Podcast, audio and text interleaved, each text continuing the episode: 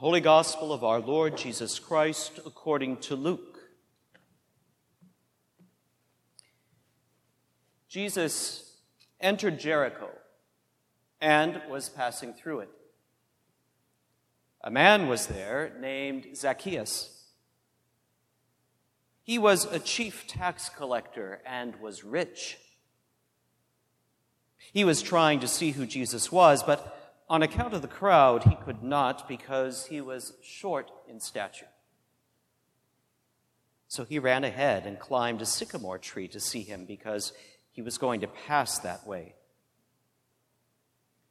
When Jesus came to the place, he looked up and said to him, Zacchaeus, hurry and come down, for I must stay at your house today. So he hurried down and was happy to welcome him. All who saw it began to grumble and said, He has gone to be the guest of one who is a sinner. Zacchaeus stood there and said to the Lord, Look, half of my possessions, Lord, I will give to the poor, and if I have defrauded anyone of anything, I will pay back four times as much. Then Jesus said to him, Today salvation has come to this house, because he too is a son of Abraham. For the Son of Man came to seek out and to save the lost. The Gospel of the Lord. If you were to take a snapshot from my childhood, sort of like a picture postcard, you might find me up a tree. In my childhood home in Goodland, Kansas, which is a little windswept town out in the western part of the state near the Colorado border, there was a big evergreen tree that grew up next to St. Paul's Rectory.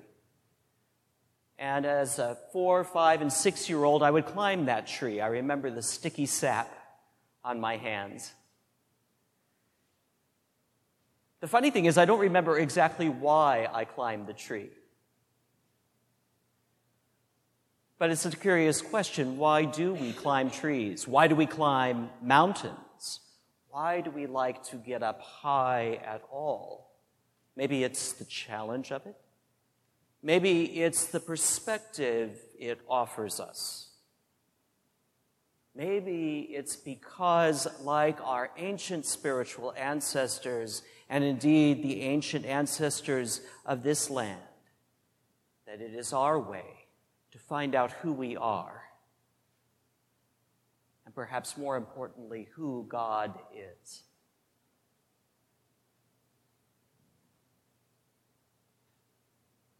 Yesterday at Diocesan Convention, against the backdrop of the horrific attack on Paul Pelosi and the rising specter of political violence. Bishop Mark talked about preparing to go to the COP27 meeting in Egypt in a few days.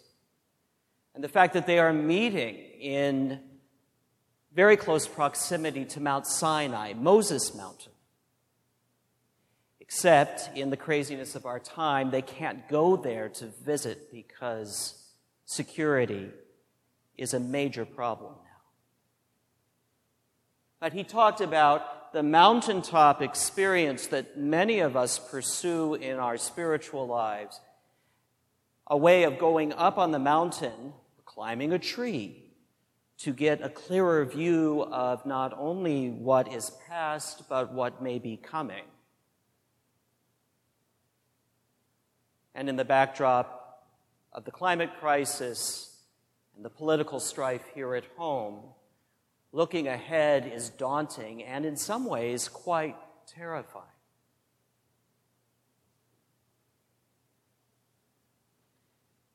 Luke gives us over today to imagine what it may have been like for Zacchaeus. It's a little bit of a comical story. Zacchaeus was a short man. As we used to say in the old camp song, a wee little man was he. Climbed up the sycamore tree for the Lord he wanted to see. But it's more than that. He was a tax collector. If you think it's rough these days being hired and on staff with the IRS, in Zacchaeus' day, it was positively dangerous. Because not only was he a tax collector, and everyone loves to hate tax collectors no matter what day and age you live in, he was working for the occupying power, the Roman Empire. And he was collecting money that good, ritually pure Jews of his day would have declared made him unclean. And then Luke ladles it on even more. He says he's not just any tax collector, he's a chief tax collector. So he's not just a grifter, he's a grifter of grifters, if you like. He makes his money by taking it off the top of what the other tax collectors are gathering. And apparently he's done very well for himself that way. But he is a pariah in Jericho, his hometown. His neighbors despise him. And the subtext is that Jesus has gotten wind of this. Not because Jesus looked on Nextdoor, not because Jesus looked on Facebook, not because Jesus Googled Zacchaeus, but because long before social media and long before the internet and long before telephones, there was what sociologists call the gossip network. This is how news was shared and spread, and how reputations were built and destroyed in Jesus' day. The sense that we get from Luke is that Jesus walks into town already knowing all about Zacchaeus because people have been telling him. Zacchaeus is probably cut out of the gossip network. Although he's had his ear to the ground well enough, he knows that somebody important is coming, and he knows that this person has a reputation for healing. And he knows that some people think that maybe Jesus represents the divine spirit, the Holy One, the God of Israel.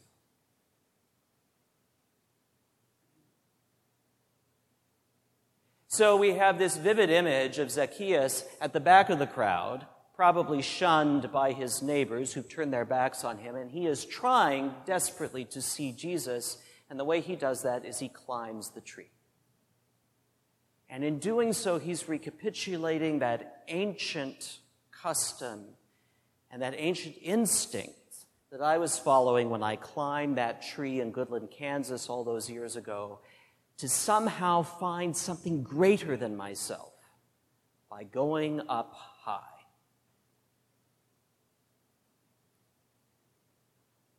But here's the curious thing that happens Jesus comes by and he looks up to Zacchaeus in the sycamore tree and he tells him to come down.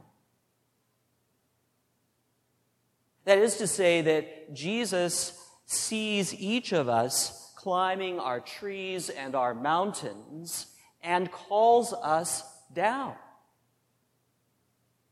Jesus is taking that ancient spiritual pattern and turning it upside down to tell us that no longer do we have to climb trees and climb mountains to find God, but in fact, God has come to find us right here on the ground of our lives. And even more shocking, especially to Zacchaeus' neighbors, Jesus says, as the song goes, I'm coming to your house today.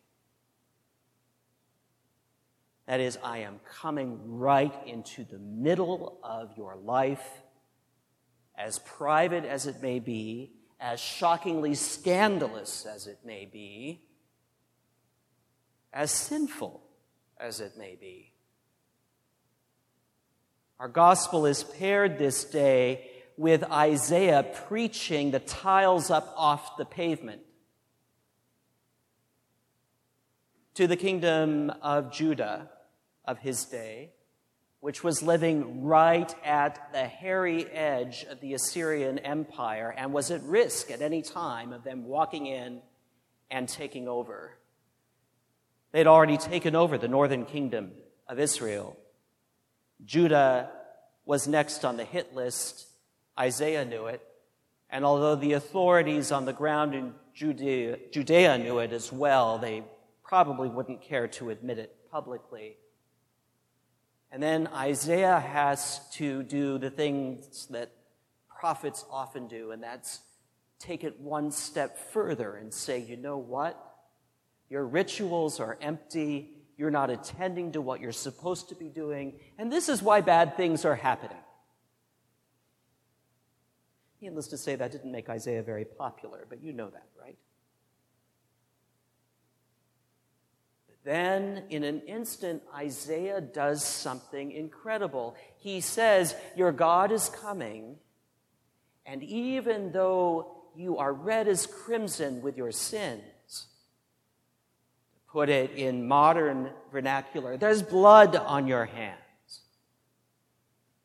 He says, God will come and wipe all of that away and make you as white as wool, as clean as newly spun wool.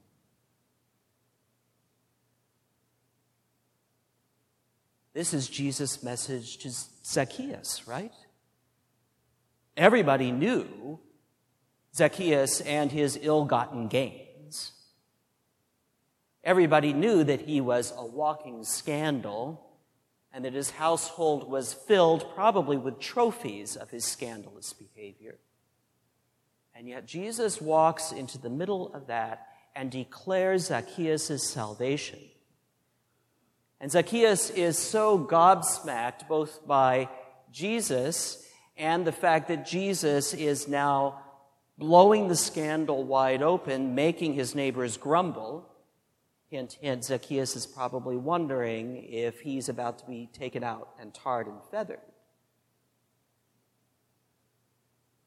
that Zacchaeus turns 180 degrees and say, I will give half of what I have to the poor. I will pay back anyone I've defrauded four times as much as I took from them.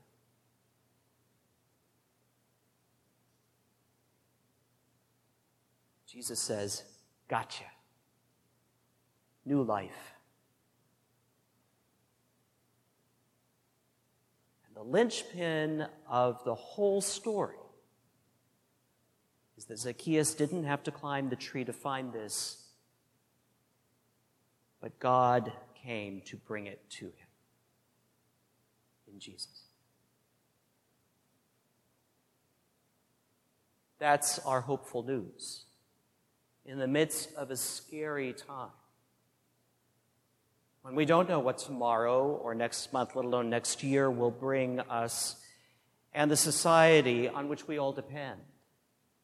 Truth be told, we all know in our heart of hearts that most of us stand on the shoulders and stand on the foundations of ill gotten gains. We've learned to admit for the first time in just the past couple of years that our parish and many of our homes, if not all of our homes, are on unceded land that belong to peoples who were here for tens of thousands of years, we now know.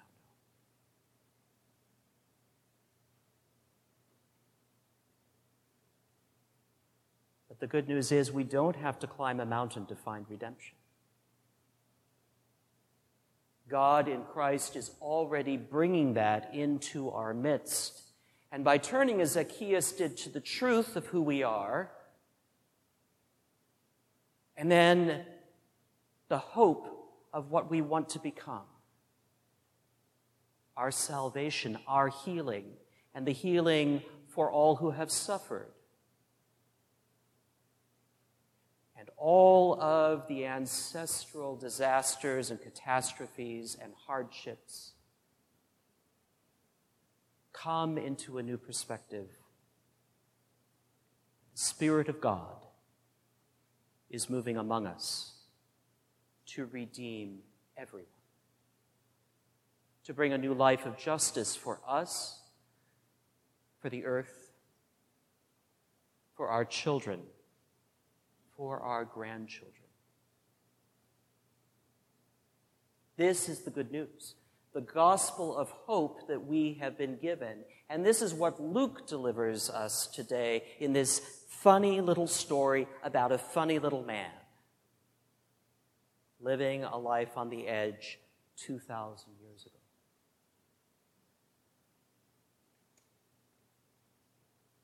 I can still feel the sap on my hands.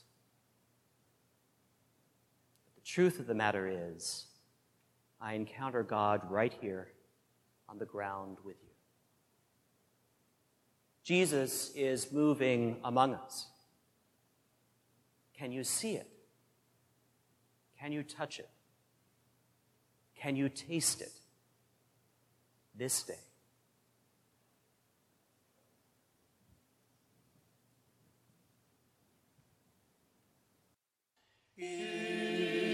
Thank you for listening to this sermon podcast from the Episcopal Church of Our Savior, Mill Valley, California. We are a growing community welcoming those seeking to deepen their relationship with God and to journey in faith with God's people through the breaking of bread and in service to others in Christ's name.